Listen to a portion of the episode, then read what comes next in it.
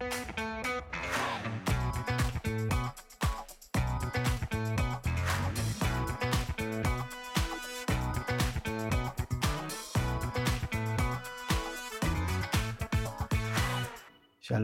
וברוכים הבאים לפודקאסט דיבורי קהילה, CommuniTalks, הפודקאסט על אנשים וקהילה.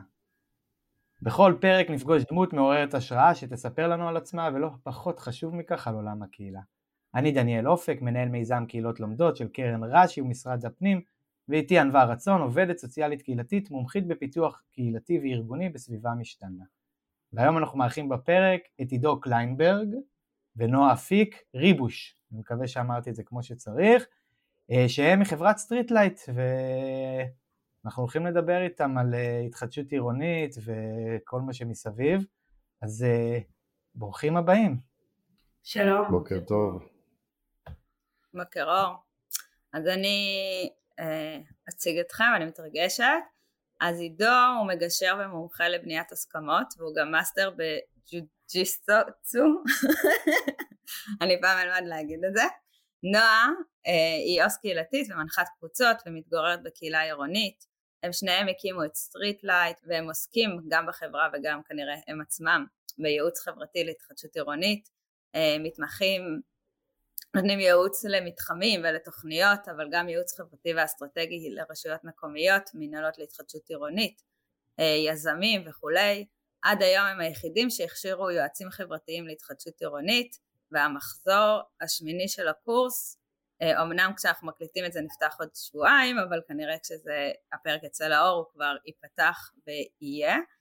אז אה, כן דניאל? רק המאזינים שלנו יוכלו להיכנס אחרי הזמן, אה, נכון נועה ועידו? יוזמנו בכל... יוזמנו למחזור אחר כך. למחזור התשיעי, אבל לפני שאנחנו נתחיל עם הפרק אז נספר לכם שאתם יכולים למצוא אותנו אה, בכל הפלטפורמות, אה, להאזין לנו. אה, יש לנו ערוץ טלגרם שיש בו חומרים מעולם הקהילה ואנחנו גם תמיד מפרסמים כשנפתח מחזור חדש של Street Light אצלנו בערוץ. יש לנו גם ערוץ בוואטסאפ שרק אנחנו שולחים בו הודעות כל פעם שיוצא פרק חדש. וזהו, אנחנו יכולים נראה לי להתחיל. אה, אז נתחיל מהשאלה הרווחת, כדי ככה לשבור את הקרח, אה, שתספרו לנו משהו שלא יודעים עליכם, וניתן לך להתחיל נועה. אוקיי, okay. אז אה, האמת שאמרת קצת בפתיחה את מה שרציתי לספר, אבל באמת לא כולם תמיד יודעים שאני בעצמי, אני עוסקת בקהילות ובמינוי קהילה, ולא כל האנשים שאני עובדת איתם יודעים תמיד שאני בעצמי חיה בקהילה עירונית כבר 17 אה, שנה אה, ובעצם החיים האישיים שלי אה, והעבודה כל השנים מאוד מאוד שלובים אחד בשני אני הרבה מאוד שנים עבדתי איפה שאני גרה וגם חזרתי לעשות את זה בחצי שנה האחרונה אה, ואני חיה את הקהילה ואת הקהילתיות וגם אה, מנסה לעזור לעוד אנשים אה, לראות את האור בו זמנית. עידו? יפה מאוד. משהו שלא יודעים עליי, אז טוב, כמו שאמרת, אני תמיד צוחקים עליי שאני מגיע לעולם הגישור עם, עם, גם עם ארגז כלים חלופי. אני למדתי אמנויות לחימה הרבה שנים וגם אחרי הצבא אה, נסעתי לבית ספר המרכזי לג'ו-ג'יצו, ככה אומרים את זה. אה, אני לומד אה, ג'ו-ג'יצו יפני מסורתי. באופן מפתיע יש בזה הרבה ערך גם חברתי וקהילתי הרבה יותר ממה שאנשים מכירים. אני גרתי שנה בבית ספר המרכזי של השיטה בארצות הברית הבית ספר הוא מרכז קהילתי אה, והמורה שלי הוא כזה טיפוס שכולם מכירים בשכונה והוא היה אה, אוסף אליו כל מיני בני נוער כאלה ש... שאין להם איפה להיות ומחפש להם עבודה ודורש מהם לבוא לאימונים כדי לפתח קצת את האופי. אה, ככה אני בעצם רכשתי את ה... הרבה מהכלים הקהילתיים שלי עוד לפני ההשכלה האקדמית. אז זהו, אז תמיד צוחקים עליי שאצלי כשהצדדים לא מסתדרים בגישור, יש לי גם דרך לכפות עליהם להסכים. זהו, אבל צחוק בצד, זה הרבה מהתפיסות של, של אומנויות לחימה מדברות על שיתוף פעולה ועל הסכמה, ואני משתמש בזה ממש באופן יומיומי. יש, אה, אני כאמור עבדתי בחברה למתנסים שלוש שנים עם שרה שקצת דיברנו עליה לפני, היא בדיוק עבדה שם ויחד עם אסתר בראונשטיין שהיא אה, עבדה איתה אה, על כל מיני דברים, הם, הם יצרו ביחד עם אחת המחלקות שלנו ש, ש, שנקראת חוג לכל ילד, היא עדיין קיימת בדרך כזו או אחרת, הם ממש יצרו חוג בונה קהילה, איך חוגים, אפרופו קראטה או ג'יו-ג'יטסו או whatever, בעצם זה משהו שהוא בונה קהילה ואני מאוד, זאת אומרת אני מאוד מאמין בדבר הזה, בכוח הזה שיש ל... אה, גם לאומנויות לחימה או לספורט או לכל דבר כזה בבנייה של קהילה ונראה לי שם זה הבית ספר הראשון שלך כנראה למד דבר הזה. אמ, טוב נמשיך איתך עידו ובוא ככה תספר לנו איך הגעת בכלל לעולם הקהילה, אפרופו אולי אה, שבכלל נתתי את התשובה ב... על ארה"ב אבל וגם קצת אה, תחבר אותנו לסיפור הזה של Street Light ו... וככה מה, מה שאתה עושה היום. אתם. אה, מצוין. אמ, אז אני אה, בעצם בשנות האוניברסיטה עשיתי תואר ראשון בסוציולוגיה אנתרופולוגיה, זה היה אולי הרקע שלי בחברה ובאנשים. אה, ובגיאוגרפיה זה הרקע התכנוני שלי, והתואר השני היה ביישוב סכסוכים, ובתואר השני עשיתי אה, תואר שאחרי זה שכנעתי את נועה גם לעשות. אמ, אה, אז עשיתי התמחות בעמותה שנקראת מוזאיקה, זאת עמותה שעוסקת בפיתוח של עולמות הגישור. ברבות השנים הקמתי שם מחלקה להתחדשות עירונית, ו... בעצם המשרדים של מוזאיקה ישבו בתלפיות, מעבר לכביש, שיכוני תלפיות, אה, זה היה אה, אה, שדה מאוד מאוד מעניין ללמוד בו על קהילות, על המורכבות התרבותית של, של שכונות השיכונים, המורכבות החברתית, וגם פעלו שם הרבה עובדים קהילתיים, אז יצא לי גם לעבוד שם וגם להתחכך איתם, והתחלתי לספוג את העולם הזה של עבודה קהילתית. אה, ובמקביל התחלתי לעבוד עם נועה שהייתה אז אה, ממקימי המינהלת להתחדשות העירונית הראשונה אה, בארץ, בירושלים, ולמדתי הרבה מאוד ממנה וראינו הרבה, הרבה השקה בדברים שאנחנו עושים, בתפיסות שלנו. העולם של הייעוץ החברתי מאוד גדל מלמטה, הראשונים שהצביעו על הבעיה היו אנשי השטח, הרבה עובדים קהילתיים. והתחלנו להתמודד שנינו, כל אחד מהכיוון שלו, עם הצרות האיומות שמתרחשות במתחמי התחדשות עירונית מבחינה חברתית, אה, וגם ראינו בזה את ההזדמנות שלא, שלא מנוצלת כראוי. וזהו, פיתחנו שפה משותפת, ולאורך השנים היה לנו מין אה, קטע כזה, היינו פעם בכמה חודשים נפגשים בבית קפה סתם אה, בקטע חברי ומפנטזים על הפעם לעבוד ביחד. ובסוף עשינו את זה. אה, וכך נולדה Street Light לפני שלוש שנים תכף, חודש לפני פרוץ הקורונה, אה, ומאז אנחנו גדלים ומצליחים לאסוף סביבנו המון המון אנשים טובים וכיפים שבאים לתחום מהסיבות הנכונות, ובאמת אנחנו, יש לנו זכות גדולה, אה, לי יש זכות גדולה, שמצאתי את נועה בתור שותפה ושאנחנו מצליחים ככה להגשים את החלום המקצועי הזה. וואו. מה, מה אומרים אחרי דבר כזה? איזה כאילו... זה זוגיות יותר מוצלחת משלי ושל ענווה, והאמת שנפגשנו בערך באותו זמן, אז זה מעניין. אבל יפה. אני חושבת שמעבר לחיבור האישי בינינו, אה, זה שאנחנו באים משני עולמות תוכן אה, שונים אה, לתוך הדבר הזה, אני באתי מהעולם של עבודה סוציאלית קהילתית עם כל הכלים של בינוי קהילה, ועידו הביא את הכלים של גישור ובניית הסכמות, זה שני כלים מאוד מאוד רלוונטיים לעבודה עם קהילות בתוך אה, תהליך שינוי אה, וזה אחד הדברים שעושה את Streetlight, עושים את Streetlight מה, ש, מה שהיא היום אני חושבת, עם הרבה למידה הדדית בדבר הזה. זה יפה, זה גם יפה איך שהתחברתם וגם החיבור מכם וגם באמת זה שכל אחד מכם מביא משהו אחר ואני חושב ש... ששתיכם מביאים תחומים שהם מאוד מאוד חשובים בקהילה ובטח גם בהתחדשות עירונית. האמת היא שאת כאילו באתם לי טוב, בסדר? דבר ראשון אני לא, באמת עוקב אחריכם ורואה לא מעט פעילות שאתם עושים, גם כמו שנועה אמרה, ב, אנחנו מעלים את זה, ל, ל, את הקורסים שלכם ואת הדברים שאתם עושים לה, ככה אה, לטלגרם שלנו, אבל, אבל בלי קשר, אני, אני, אני, מאוד מתעניין בסיפור הזה של התחדשות עירונית, דווקא אולי בגלל שאני קיבוצניק ומגיע מעולם שונה לחלוטין, והעולם העירוני מאוד מאוד מעניין אותי, וכולנו רואים מה קורה, שהמדינה שלנו הופכת להיות אה, עירונית יותר ויותר ויותר, ובנייה ובנייה לגובה, ועסקנו לא מעט בזה גם בפרקים. אני עשיתי פעם עבודה על הסיפור הזה של אה, של מדריך אה, חברתי, או איך שזה לא נקרא בסיפור של התחדשות עירונית, ואני רוצה שקצת תספרו כאילו על, על מה, זאת אומרת איפה עולם הקהילה נכנס בסיפור הזה של התחדשות עירונית, פחות נדבר, כאילו ברור שהתחדשות עירונית זה פרופסיה והיינו יכולים לדבר על זה שעות, אבל כן תעשו קצת את החיבור בין עולם הקהילה להתחדשות עירונית, אמ, ואחר כך אני, אני האמת שבאתם לי טוב, יש לי הרבה שאלות על הדבר הזה, ו...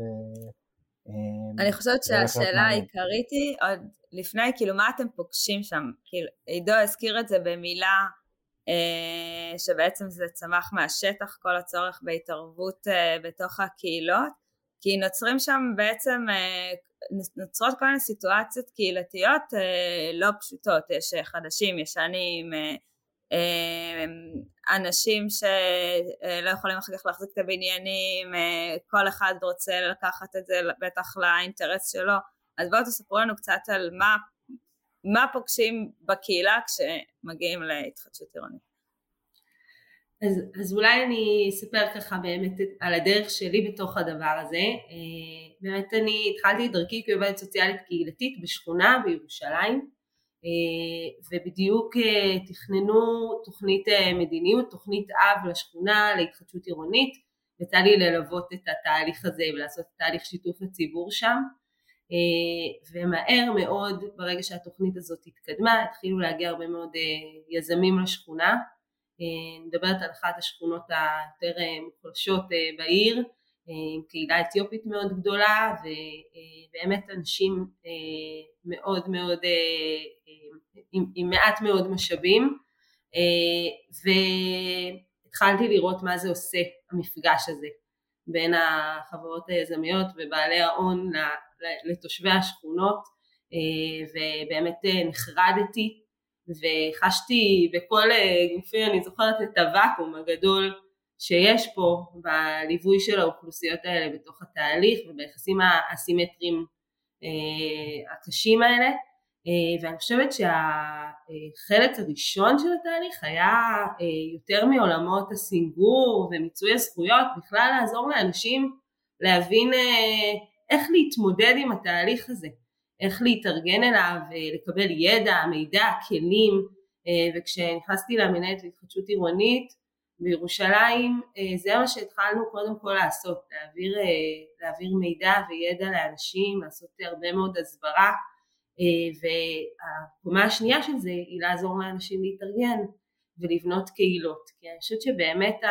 הסיפור בהתחדשות עירונית זה שהיא מביאה איזשהו אירוע משברי מאוד מאוד גדול היא מביאה לפתחם של הקהילות ככה אולי זה, זה עדיין לא משבר אבל איזשהו שינוי מאוד מאוד גדול, מזמנת שינוי מאוד גדול, אה, בדרך כלל הוא גם מביא איתו איזשהו משבר בהתחלה. אה, וכמו כל משבר יש פה שאלה אם אה, נופלים ממנו או צומחים ממנו, אם מצליחים לייצר ממנו איזושהי הזדמנות למשהו אחר וטוב יותר או שקורסים תחתיו. אני חושבת שזאת העבודה המרכזית אני אה, מהר מאוד זיהיתי שם גם איזשהו פוטנציאל באמת לבינוי קהילה כי כשיש לנו איזשהו אירוע ככה מאוד מאוד גדול משותף אה, או איזשהו אה, שינוי מאוד מאוד גדול שבא לפתחנו אז זה גם מייצר איזושהי הזדמנות לעבור אותו ביחד ולחזק את הקשרים. היום כשאנחנו מלווים קהילות לאורך שנים אז מספרים, אומרים לנו דברים כמו וואלה, כאילו, בזכות התהליך פינוי-בינוי, אני מכיר את השכנים שלי פתאום, פעם ראשונה דיברתי איתם, אה, זה, זה ממש חיזק לי את הקשרים עם אנשים שגרים לידי. אה, בעצם, אה, אם מלווים את התהליכים האלה נכון ומסתכלים עליהם בעיניים, עליהם בעיניים של בינוי קהילה, אז יש פה באמת הזדמנות לבנות קהילות סביב הדבר הזה, ודווקא ככה אה, לנצל את ההזדמנות. אז אני אשאל שנייה את אה, עידו, כי דיברת על המשברים, אז בואו תנסו לתת לנו ככה ב highlights את סוגי המשברים שאנחנו פוגשים בתוך התהליך. אה, אז אני אתחיל, אני אספר באמת את ה highlights, אני אתחיל אולי בסיפור שהולך איתי מה... בעצם מהתקופה שכל הסיפור הזה התחיל.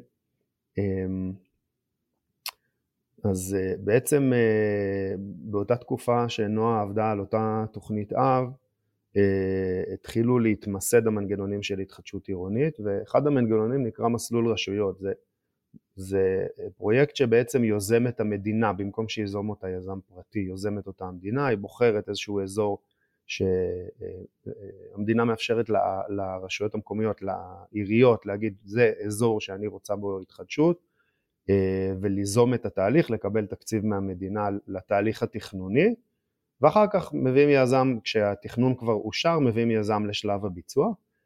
אה, לכאורה יש בזה הרבה מאוד יתרונות, רק שבשלב אה, הראשון, בכל התוכניות הראשונות שעשו, שכחו לשתף את התושבים. ועיריית ירושלים הגיעה למצב שיש לה שש תוכניות פינוי-בינוי מאושרות שעשו בהן את התכנון מוכנות לצאת לדרך, באף אחד מהמתחמים לא מתרחשת התארגנות והיזמים לא מצליחים להחתים את התושבים וביקשו מאיתנו ללכת אה, לבדוק מה קורה שם, לא היה עדיין המושג הזה יועץ חברתי בכלל, אבל היינו גוף שעוסק בגישור וביקשו את עזרתנו אה, ופשוט שלחנו קבוצה של מגשרים אה, לשטח לדבר, לראיין את התושבים ולשאול אותם מה קורה. והיינו אה, באמת בהתפעלות גדולה מהמידה שבה התושבים ראו בזה שעשו את התהליך בלעדיהם כבגידה. זאת אומרת, הם לא ראו את זה כהמדינה עשתה בשבילנו והנה יש לנו פרויקט מוכן ואנחנו רק צריכים לצאת לדרך. הם ראו בזה ממש כאילו, המדין, כאילו העירייה חותרת תחתיהם, זה פגע שם באמון של התושבים בעירייה. באופן אקוטי, אבל הדבר הכי מעניין שראינו, ומאז בכל מתחם שאנחנו מגיעים אליו אנחנו רואים את זה, ברגע שמתחיל השיח על התחדשות עירונית, הוא מתרחש בין אנשים שאין להם מידע, כמו שאמרה נועה, אין להם מידע, אין להם כלים לאמוד את התוכניות האלה, אין להם יכולת להגיד אם זה טוב להם או לא טוב להם. והשיח שהולך ומתקבע, אה, וגם יש היום הרבה גורמים שהשיח הזה הוא נוח להם, זה שיח שמתחיל ונגמר במטראז', זאת אומרת כמה התוכנית הזאת שווה לי מבחינת מטרים. אמ, וברגע שזה השיח שמתקבל זה מעודד מה שאנחנו קוראים בעולם הגישור שיח עמדות. אני בעד, אני נגד, אני רוצה פינוי בינוי, אני רוצה תמ"א. וברגע שמתחיל השיח הזה, והוא מתחיל ביום שמישהו זורק לחלל האוויר באיזה ישיבת דיירים את השאלה האם אנחנו רוצים לחדש את הבניין, מיד מתחילה איזושהי מחנאות, כן? קמה איזו קבוצה שבעד והם מתחילים לפעול וכתגובה, כמה, שבועיים אחר כך קמה קבוצה של מתנגדים ושבועיים אחר כך קמה עוד קבוצה של, שהם רוצים התחדשות אבל רוצים תמ"א ואחר כך אה, עוד קבוצה שרוצה תמ"א אבל עם יזם אחר. ומתפתחת איזה מין אה, אה, מחנאות כזאתי כי לא, לא מצליח, לא יכול להתקיים שם שיח ענייני וקונקרטי כי אין ידע, אין על מה לדבר, יש רק את הגישה הראשונית הזאת של ממה אני יותר מפחד, מהבניין הישן או מעצם ההתחדשות, ומה שקורה זה שהקהילות פשוט מתחילות אה, טיפין טיפין להתפורר מהדבר הזה, יחסי השכנות נפגעים. הפעילות, הדינמיקה הקהילתית הבלתי אמצעית שיש בבניינים האלה, הרי אנחנו, כשאנחנו מסתכלים קדימה אנחנו משווים קהילתיות של מגדלים לקהילתיות של שיכונים, במגדל שם כל אחד הולך מהאוטו למעלית לדירה, אין מפגש בלתי אמצעי, אין את קומת העמודים, היום קומות העמודים זה החיים של הקהילה אה, מתחת לבניינים האלה, והדבר הזה פשוט הולך ונעלם. אה, אנחנו כתבנו איזשהו דוח על המתחם הזה ושלחנו אותו לעירייה כדי להסביר מה, מה פגשנו שם ואחד הדברים הכי טובים אני חושב שעשינו, שלחנו את הדוח הזה גם לתושבים עצמם וקיבלנו תגובות שאני עד מצמררות, שאני עד היום זוכר. כתב לנו אחד התושבים שם אה, שהוא, היה לו חבר, הם גדלו אה, בשכנות, דלת מול דלת, וכל השנים גדלו ביחד, והיו אה, מוכרים אבטיחים ברחוב בקיץ, וממש סיפר לנו את סיפור חייו. החבר הזה נהרג באיזושהי מלחמה, והאיש הזה כל השנים טיפל באימא של החבר, שהייתה חיה לבד, וזה היה הקשר השכני הקהילתי שלהם. ובעקבות ההתחדשות העירונית, בגלל שהם היו בדעות מנוגדות, הקשר שלהם התפורר ונעלם. והוא כתב לנו שהוא קרא את הדוח והוא לא מאמין מה קרה לקהילה שלו, ועד שהוא לא ראה את הניתוח של מישהו מבחוץ הוא לא הבין את זה. והוא ממש אה, בכה, הוא כתב לנו, קראתי את הדוח שלכם ובכיתי ואני פתאום מבין מה קרה לקהילה שלי ואני נזכר איפה היינו פעם ואיפה אנחנו היום ואני הדבר הכי חשוב שצריך לקרות מהדבר הזה, שאנחנו נחיה את הקהילה שלנו מחדש, אה, בין אם הבניין מתחדש או לא מתחדש. אה, אז הסיפור הזה הוא אנקדוטה למה שמתרחש בבניינים האלה. אה, הדינמיקה הקהילתית נפגעת, יחסי השכנות נפגעים, האמון בין הדיירים הולך ונפגע. אנשים מתחילים, בגלל שהם בהתגוננות, כל אחד חוזר לקמפרט זון שלו, אז מתחילה עוד פעם איזה מין מחנאות כזאת של תרבויות, אה, כן, גם עם העולים מרוסיה והעולים מאתיופיה והעולים הוותיקים מצפון אפריקה כבר הגיעו למצב שהם מסתדרים, כל הדבר הזה מתחיל לסגת לאחור. אז מה שנוצר בבניינים האלה זה, זו קרקע פוריה אה, להתבטאות של אה, בעצם המשבר החברתי של, של ההתחדשות העירונית, הוא נובע מזה שהמדינה החליטה שההתחדשות העירונית תהיה תהליך, שהוא תהליך מופרט, הוא מתרחש בשוק הפרטי, המדינה מתערבת בבקרה ופיקוח בשלבים יחסית מאוחרים, אה, כשהתכנון אה, מתחיל, וכל שלב ההתארגנות הוא יזמים מול דיירים, ויזמים הרבה יותר נוח להם בהרבה מקרים אה, לגשת למתחם ולעשות בו הפרד ומשול, לא, לא מאיזה כוונת זדון, אבל הם פשוט מגיעים למתחם ומתחילים לעבור דלת דלת ומחתימים אנשים ומוכרים להם איזשהו חלום שהוא הקשר בינו לבין המציאות שתהיה עוד עשר שנים הוא הרבה פעמים דל מאוד. אמ, ואנשים נופלים בפח עד היום, עם כל הידע שכבר יש, אנשים משכיל, על כל מגוון הקשת הסוציו-אקונומית נופלים בפח וחותמים בשיחות הראשונות האלה. אמ, וככל שהבניין הולך וחותם, כוח המיקוח שלהם הולך ויורד, היכולת שלהם להשפיע על הפרויקט הולכת ויורדת, והיכולת של הבניין לחזק את הקהילה, כמו שאמרה נועה, להפוך את הדבר הזה לחוויה מעצימה, אה, הולכת ויורדת, והמון בניינים פשוט, אה, אין שם שום דינמיקה של שיתוף פעולה, היזם החתים את כולם בנפרד, והבניין רץ עם היזם, היזם מוביל את הכל, אין שם שום בקרה, שום פיקוח, שום שותפות של התושבים. אה, אז זה, זה בקצה של, ה, של הספקטרום, מה שאנחנו מנסים אה, לעשות בתור יועצים חברתיים זה להביא את, ה, את הדיירים לשולחן המשא ומתן, אה, שהם יהיו חלק מזה אה, ושהם יחוו איזושהי העצמה קהילתית בגלל הצורך שלהם להגיע לשתף פעולה ומגלים, אמרה נועה, מגלים ככה אחד את השני, מגלים את הכוח של הקבוצה מגלים את מה זה להיות בתחושת שייכות לעבודה משותפת של, של נציגות דיירים, זה, זה, זה יכול להיות חוויה מאוד מאוד חזקה. אז זה הדבר שאנחנו שואפים לראות. אני שמעת שבעצם יש לנו כאן, אה, אפשר להגיד, אה, שלושה בעלי עניין מרכזיים, שזה אה, הדיירים לצורך העניין, היזם והרשות המקומית, ואנחנו בעצם, אנחנו מדברים על אבולוציה של ההתחדשות העירונית, העולם הזה התחיל משני בעלי עניין שדיברו ביחד והשאירו את השלישי בחוץ, שזה הרשות אל מול היזם, כשהקהילה והתושבים לא נמצאים.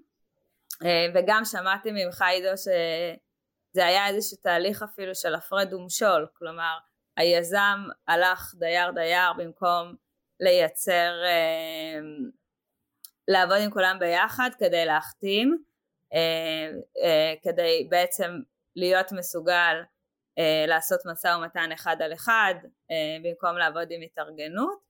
אבל אני יודעת, אל תשאלו אותי איך, שהיום זה שונ... כאילו קצת שונה, היום כבר יש כנסי דיירים והיום יש את הרובריקה של היועצים החברתיים, כמו שדיברנו שאולי תסבירו לנו קצת מה זה, אבל אני גם אוסיף שלדעתי נכנס אה, שחקן רביעי, כאילו המנהלות להתחדשות עירונית היום הם סוג של שחקן רביעי שנכנס, שאומנם הם אה, החלאה כזה בין הרשות אה, למשרד השיכון, נכון? זה החלאה בין בין שני המשרדים, אבל זה אמור איפשהו לגשר שמה, שעדיין דיברתם על זה שהם מתעסקים בעיקר במיצוי זכויות והבנה ופחות בנושא של הקהילה. אני שמה? אז, אז דיברנו על אה, תחילת הדרך, באמת מה, שעידו תיאר עכשיו, היה צריך להבין איך אנחנו, אה, מה עושים, איך, אה, איך פותרים את הבעיות הקשות האלה שנוצרות, איך, איך מנסים לעזור, ופותחו כמה כלים. אמרתי שהשכבה הראשונה הייתה באמת מיצוי זכויות ועזרה אה, בכלל אה, לאנשים להבין איך לגשת לתהליכים האלה. דבר נוסף שקרה זה שהתחלנו לעזור לאנשים בכלים של עבודה קהילתית להתארגן אל מול הדבר הזה וה, והיה ברור לעובדים קהילתיים שעסקו אז בתחום שהתשובה היא בעבודה קהילתית, התשובה היא באמת בבינוי קהילה, היא בלהתחבר יחד, לייצר מנהיגות משותפת ולהתמודד עם התהליך הזה ביחד. בתהליכי התחדשות עירונית אה, בעל דירה אחד אין לו הרבה כוח, אה, אבל כשבעלי הדירות מתארגנים יחד אי אפשר לעשות פרויקט אם הם לא, אם הם לא רוצים. ואכן יש פה מכפיל כוח מאוד גדול. 80 אחוז חתימות, משהו כזה, נכון? בגלל זה לדייר אחד בעצם אין הרבה כוח. כן, היום כבר קצת פחות, היום אפילו עם שני שליש בעצם אי אפשר לעשות פרויקט, אבל אפשר לכאורה ללכת לבית משפט ולשכנע את השופט שהרוב רוצה את הפרויקט ולכפות אותו על המיעוט, אבל עדיין צריך 67 אחוז ולכן ההתארגנות היא קריטית בתוך התהליכים האלה ובעצם התחילו גם היזמים והרשויות להבין שצר, שנדרש פה או חיוני להכניס אה, אה, כלים קהילתיים וחברתיים לתוך, ה, לתוך הסיפור הזה של התחדשות עירונית כי פשוט אחרת לא יהיו פרויקטים. אה, והנושא של הצורך ביחידות דיור אה, מאוד מאוד מאוד אה, ככה אה, הלחיץ את אה, קובעי המדיניות. ובעצם דרך התחום הזה של התחדשות עירונית הצלחנו לייצר אה, מקום מאוד מאוד אה, מבוסס לעבודה קהילתית בתוך השיכונים. אה, זה מה שלאט לאט קורה ומתפתח. אה, אחרי שהתחלנו לעבוד ולעזור לקהילות להתארגן, הבנו שצריך לייצר גם השפעה על אה, התוכניות. זאת אומרת שצריך לייצר חיבור יותר טוב בין התכנון לצרכים של הקהילות הוותיקות ושלא רק צריך אה, לייצר פרויקטים אלא צריך לראות גם איך הקהילות הוותיקות יכולות למצוא בהם אה, באמת בית בעתיד ולהמשיך לגור בתוך, ה, בתוך הפרויקטים המתחדשים האלה. זה אתגר עדיין שלא פוצח, הוא עדיין בהתמודדות, אבל אחד הכלים לעשות את זה זה באמת גם לייצר תוכניות שהן יותר מותאמות לא רק לצרכים של הרשויות והיזמים אלא גם לצרכים של, ה, של הדיירים שגרים היום במקום אה, וגם של הדיירים שיבואו בעתיד. אה, ובעצם ככה פותח התפקיד של היועץ החברתי שהוא בעצם אה, איש מקצוע שהוא חלק מצוות היועצים של תוכנית התחדשות עירונית כמו שיש יועץ תנועה ויועץ איכות סביבה שהיה הרבה לפני היועצים החברתיים ושמאי יש גם יועץ חברתי שיושב בצוות התכנון ותפקידו להביא את הצרכים ואת הקולות של הקהילה אה, לתוך השיח התכנוני. אה, והבנו שבשביל לייצר פרופסיה כזאת צריך אה, להכשיר אנשים כי אין, לא היו אנשים שיודעים גם תכנון ערים וגם עבודה קהילתית וזה מה שהיה נדרש ובעצם במסגרת המנהלת להתחדשות עירונית בירושלים שהייתה המנהלת הראשונה שהוקמה הבנו שאנחנו צריכים עובדים לדבר הזה ופתחנו קורס ראשון בייעוץ חברתי כדי שיהיו אנשי מקצוע לעבוד איתם. לאט לאט ובמקביל עידו גם התחיל לפתח קורסים כאלה בעוד מקומות בארץ וככה במקביל ובהרבה דיאלוג משותף והיינו באים ללמד אחד בקורסים של השני פותחה, פותחה, פותחה לאט לאט הפרופסיה. באיזשהו שלב הרשות להתחדשות עירונית גם לקחה את הקורסים האלה והכירה בהם באופן רשמי בשלב די מוקדם פיתחה איזשהו, איזשהם הנחיות לאיך, לאיך מכירים במקצוע הזה בעצם כאיזושהי פרופסיה. והיום אין תוכנית שמקודמת בישראל בלי שיועץ חברתי מלווה אותה שזה ככה אחת ההצלחות שלנו אנחנו עוד לא רואים שמספיק מפקחים על העבודה של היועצים החברתיים אנחנו עוד לא מספיק מרוצים מהתוצרים תמיד של העבודה הזאת, אבל אה, לפחות זה שם, זה קיים, מבינים שהיום בשביל לקדם התחדשות עירונית חייבים גם ללוות את הקהילות אה, ולהשמיע את הקול שלהם בתוך התהליך הזה.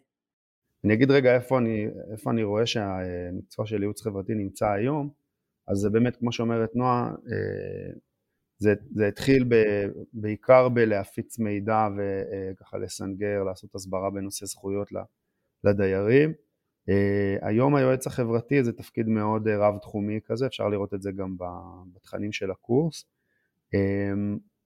אז היועצים החברתיים הם גם uh, צריכים לדעת uh, שפה של מתכננים ולדעת לדבר קצת שיח תכנוני ובעצם לתרגם היבטים וצרכים חברתיים לשפה תכנונית.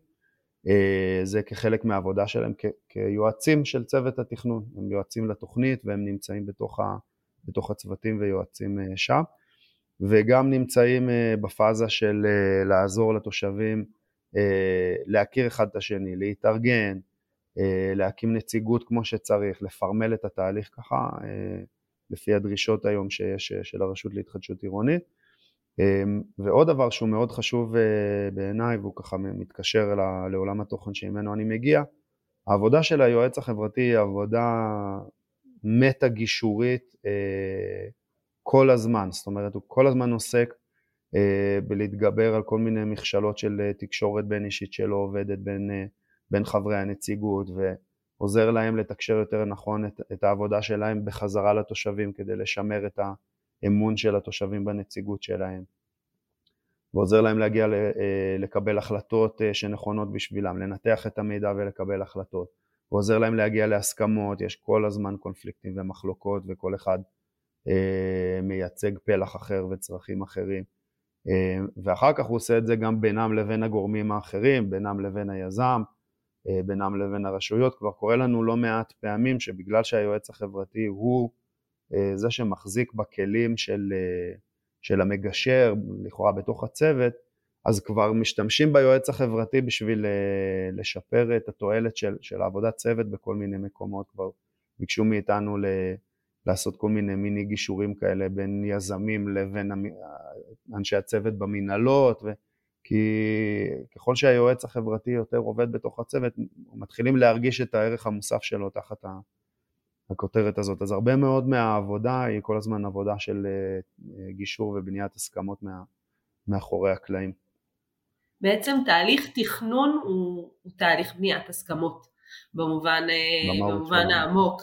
זאת אומרת כל, כל, התכ, כל תהליך התכנון אה, הוא בניית הסכמות בין עירייה לבין אה, יזם לבין תושבים לבין גם בתוך התושבים יש את בעלי הדירות שגרים במקום ויש את תושבי השכונה אה, שמושפעים מהפרויקט הזה אה, ובסוף צריך לייצר איזשהו תוצר שכולם יכולים אה, לחיות איתו אז, השיח הזה הוא מאוד מאוד נוכח כל הזמן בתוך התהליך.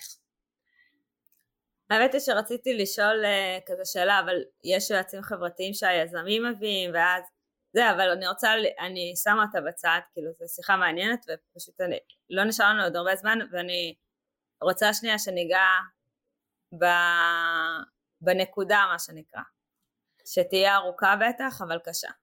אז איך מייצרים הסכמות? אה, איך מייצרים הסכמות. אמ, אז נעשה אולי אה, קורס גישור בשלוש דקות, נראה אם נצליח.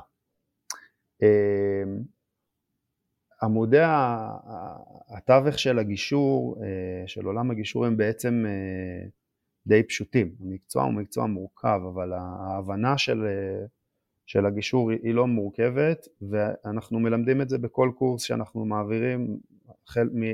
מראשון אנשי המקצוע ועד אחרון התושבים, אנחנו מלמדים אה, את העיקרון הזה, והעיקרון הוא מאוד פשוט, העיקרון אומר אה, בכל שיח שמתרחש בין שני אנשים אה, יש בעצם שני רבדים, יש את הרובד של העמדות, הרובד של העמדות זה מה שכל אחד אומר שהוא רוצה, זה בדרך כלל משהו די פשוט, די גנרי, אני רוצה יותר שטח, אני רוצה יותר זה, אני רוצה יזם א', אני רוצה יזם ב', אה, זה כמובן עיקרון שהוא נכון לכל תחומי החיים, כן, לא רק להתחדשות עירונית. אז זה, זה שיח העמדות. הבעיה עם עמדות זה שהן לא נותנות פתרון אמיתי לצורך, ולכן שיח של עמדות הוא נשמע, אם אתה מסתכל עליו מהצד זה מאוד מעניין לראות, אה, זה, נש... זה לא נשמע כמו דיאלוג, שני אנשים שמדברים ומקשיבים אחד לשני, זה נשמע כמו שני מונולוגים אחד מול השני. אה, ואנחנו כל הזמן רואים את זה, אחד מדבר והשני מחכה שהוא יסיים כדי להגיד לו למה הוא טועה והוא צודק, וכל השיחה, השיחה ככה נראית, וזה בהתחדשות עירונית, אתה רק נכנס לשבת ומסתכל על דיירים מדברים, זה מה שאתה רואה, זה כל הזמן מה שמתרחש. וזה קורה לנו כל הזמן כבני אדם במקום העבודה, בבית, בזוגיות, במשפחה, זה, אה, זה, זה ככה לקח מאוד חשוב שאפשר ללמוד אותו לכל תחומי החיים. הרובד השני נקרא אה, צרכים או אינטרסים, זה, זה רק תלוי לאיזה בית ספר לגישור הלכת, אז זה בגדול אותו דבר.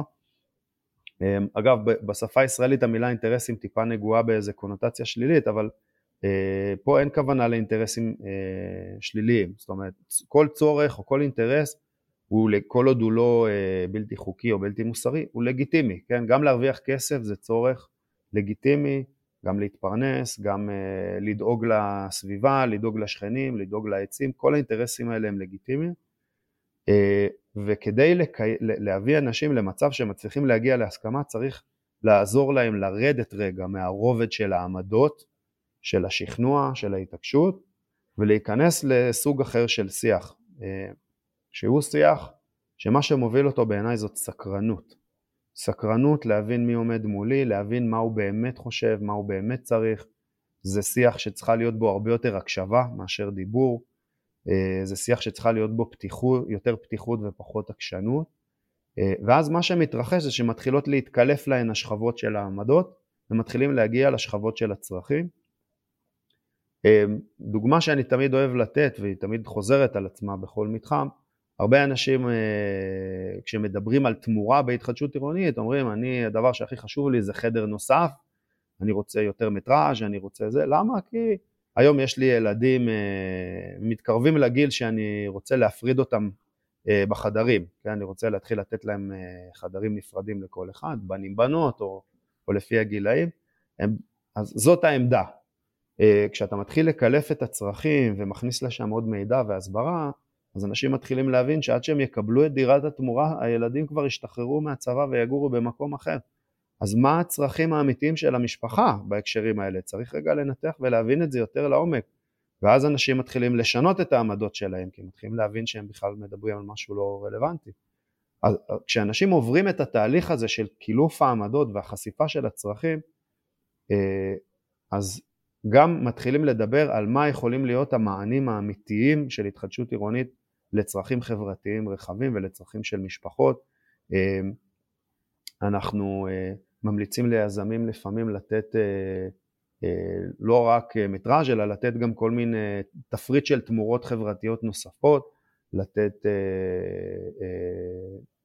אנחנו אוהבים נגיד להמליץ במקומות שזה רלוונטי, כמובן זה כל מקרה לגופו, אבל אה, קרן השכלה גבוהה לכל משפחה, זה משפחות שהרבה פעמים רוצות ככה לשפר את מצבן הכלכלי, רואות את הערך בהשכלה של, שאין להורים ורוצים לתת לילדים, אז למה לא לתת גם תמורות כאלה? למה לא לתת השכלה כלכלית למשפחה שיוכלו לנהל את התקציב המשפחתי יותר טוב?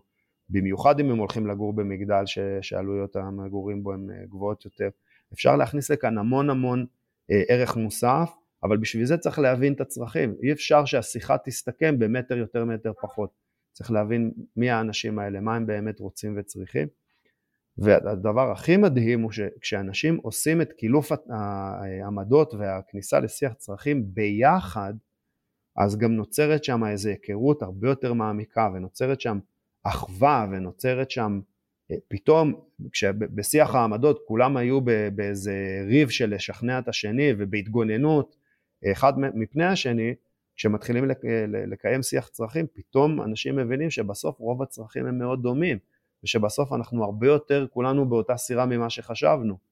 אמ, ומתרחש שם, אה, מתרחש חיבור בין האנשים שהוא לפעמים אה, ממש מרגש, אה, קורה לנו לא פעם שאנחנו מנחים איזה ישיבת דיירים מאוד ראשונית כזאת שמתחילה בצעקות וזה, ואנשים יוצאים מהשיחה עם דמעות בעיניים, ממש בהתרגשות ואומרים פגשתי את השכנים כמו שלא פגשתי אותם אף פעם אני פעם ראשונה מאמין שנצליח לצאת מהדבר הזה ושאולי באמת נוכל לעשות מפה משהו חיובי. אז זאת, זאת המטרה וככה מגיעים לזה, פשוט צריך לזכור לא להישאר ברובד של, ה, של העמדות אלא לשאוף להבין מה באמת הצרכים. האמת שזה מרתק ובא לי שפעם יהיה, לי, יהיה לנו פרק רק על אה, מפגש כזה כדי להבין או להשתתף ושהם יספרו. אבל אנחנו חייבים להתחיל אה, להתקדם אה, לקראת אה, סיום הפרק ואני אשמח שכל אחד מכם ייתן אה, טיפ אחד בגלל שאתם שניים אז אני חושב שזה יהיה טיפ אחד. אה, על עבודה עם קהילה. זה לא חייב להיות אה, דווקא על ההסכמות או על ההתחדשות אבל ככה משהו שלמדתם במהלך הניסיון והשנים. נועה תתחיל לאט אולי? אני מאמינה ש... שקהילתיות היא, היא איכות חיים ש, שלא כל, אנש, כל האנשים מכירים בה. זאת אומרת, לא כולם יודעים שקהילתיות יכולה לשפר את חייהם כמו שהיא באמת יכולה. אה, ולכן אה, אנחנו צריכים לחפש הזדמנויות כמה שיותר לייצר אותה.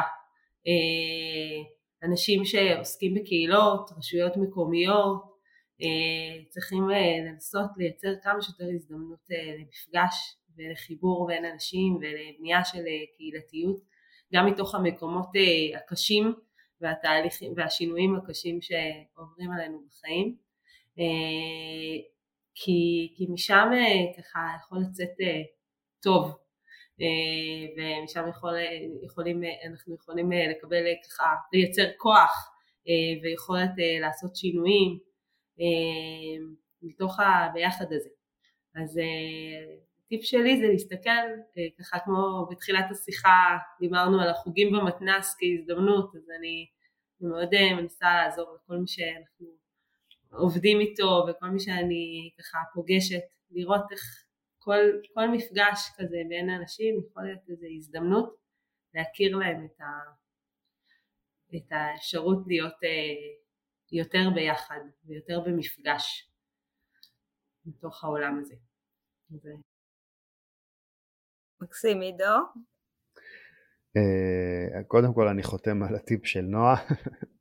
אה, אני אגיד שאני חושב שאחרי כבר כמה וכמה וכמה שנים שאני אה, מתעסק בתחום של, של מפגש בין אנשים, בדרך כלל מתוקף היותי מגשר על, על הצד הפחות מוצלח של המפגשים האלה.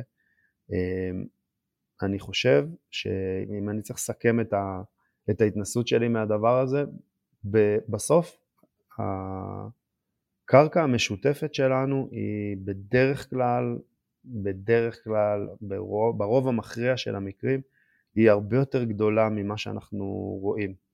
אנחנו, יש לנו נטייה מהר מאוד להיכנס לכל מיני מחשבות אה, מתגוננות מפני אנשים מהר מאוד אנחנו מאבדים את, ה, את התחושה ואת התפיסה שלנו לגבי מה באמת מתרחש במציאות, מה, איך, ה, איך אני תורם לקונפליקט. והטיפ שלי הוא, אני אחזור על מילה שאמרתי קודם, הוא תמיד להיות בסקרנות. דווקא אנחנו מנסים תמיד טיפה ללמד, כשאנחנו עושים גישור, ללמד את הצדדים טיפ טיפה גישור, והדבר הכי חשוב שאנחנו מלמדים אותם הוא, כשאתה עוד פעם חווה את התחושה הזאת ש, שמשהו לא בסדר, שמישהו לא בסדר איתך, ש, שמשהו מאיים עליך, שמתחיל קונפליקט, אה, הנטייה הטבעית שלנו היא להתחיל להפעיל כל מיני מנגנוני התגוננות שבסוף הם פוגעים בנו וביכולת שלנו להפיק, לנצל את ההזדמנויות שטמונות במשברים האלה. והטיפ הוא תמיד להזכיר לעצמנו ברגעים האלה לעצור, לקחת נשימה ולהיות בסקרנות. לשאול שאלות, להקשיב טוב טוב למה שאנשים אומרים, זה גם אה, מחזק את היכולת שלנו לעשות משא ומתן יותר טוב, וגם מחזק את היכולת שלנו לא, לא להיכנס לכל מיני פחדים ו, וזה, אלא להיות במקום יותר פתוח. ובסוף הערך, הווין ווין האמיתי שאפשר להפיק ממשבר מול מישהו בזה שהם משתמשים בהקשבה ובאיזה אה, אה, ראייה הדדית אחד של השני, אה, אפשר באמת, אוהבים בגישור להגיד, אנחנו מגדילים את העוגה, זה לא שמסתפקים ב-50-50, אפשר לפתור סכסוכים במצב שכל אחד מקבל את כל מה שהוא צריך, שזה אולי אפילו הרבה יותר ממה שהוא דרש בהתחלה, ובשביל זה צריך באמת לא להיכנס לאיזה מקום מתגונן, צריך להישאר סקרנים, זה, זה הטיפ שלי. אז הגענו לסיום, להגיד המון תודה לעידו ונועה, זה היה מרתק ומעניין וכל כך חשוב שיש אנשים כמוכם בסיפור הזה של תכנון עירוני ואנחנו נחזק ונמשיך לחזק אתכם אז אה, זהו, יישר כוח. זהו, שיהיה אחלה אחלה המשך אה, אה, שבוע והמשך האזנה. שלום לכולם, ביי ביי, ביי, עידו ונועה, להתראות.